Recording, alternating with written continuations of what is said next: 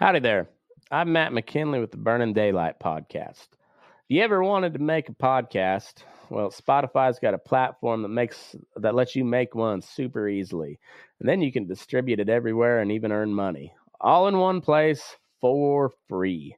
It's called Spotify for for podcasters and here's how it works. Spotify for podcasters lets you record and edit podcasts right from the phone or computer. Uh, so no matter what uh, your setup is like, you can uh, start creating today. Then you can distribute your podcast to Spotify and everywhere else podcasts are heard.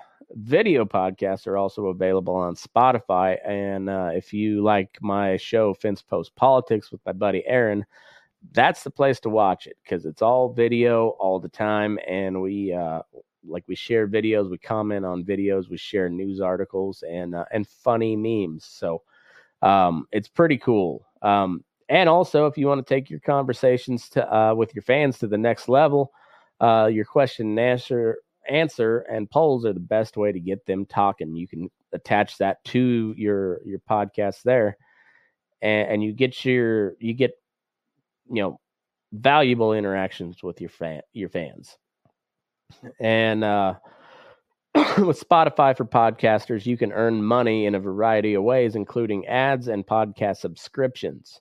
And best of all, it's totally free with no catch, and that's uh, that that is true. Um, I'm supposed to do a testimonial here, um, but anyways, this is the the podcast I use or the podcast uh, host that I use.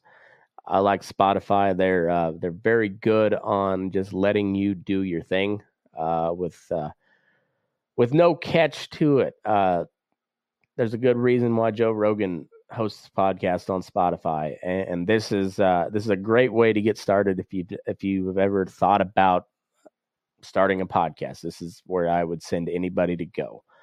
Um,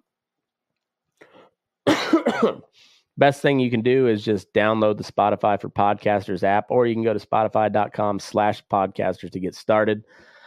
And yeah, if you've ever thought about just doing a podcast, or if you're tired of paying a monthly service that uh, doesn't seem to do much for you, Spotify Podcasters is your spot. So uh, go to spotify.com slash podcasters or download the app today. Mackenzie Johnston with Cattle News Central, bringing you your Wednesday evening, July 20th cattle industry headlines. Brought to you by 4T Ag Insurance, your go to contractor for ag insurance.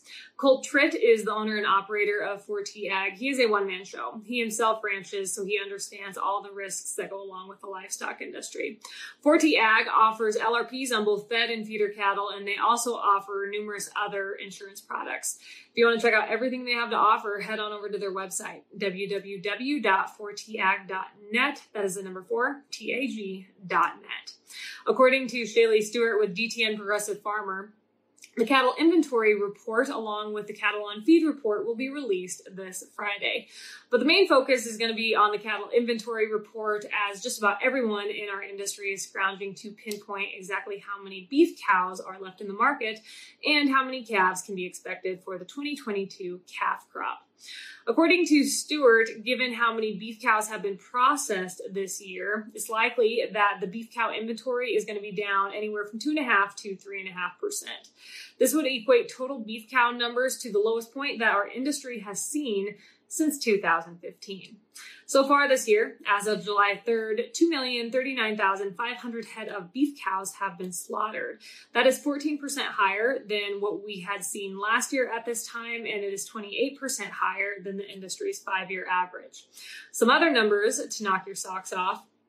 There have only been two weeks in 2022 when packers have processed fewer than 70,000 head of beef cows in a week. And there have actually been three weeks when beef cow slaughter has exceeded 80,000 head. Pretty darn significant. Back in 2021, there were only 19 weeks when the Marcus beef cow slaughter exceeded 70,000 head on a weekly basis, and not once in 2021 did a single week's beef cow slaughter ever reach or exceed 80,000 head. I want to thank ShayLe Stewart for getting those numbers together for, our, for all of us in the industry. it's important for all of us to be aware of uh, these numbers when it comes to our beef cows. It is interesting to look back at 2021. I remember talking last year about how we had such high, high uh, cow slaughter numbers. And now we're in 2022, and the numbers we have this year are just absolutely putting those numbers that we had in 2021 to shame.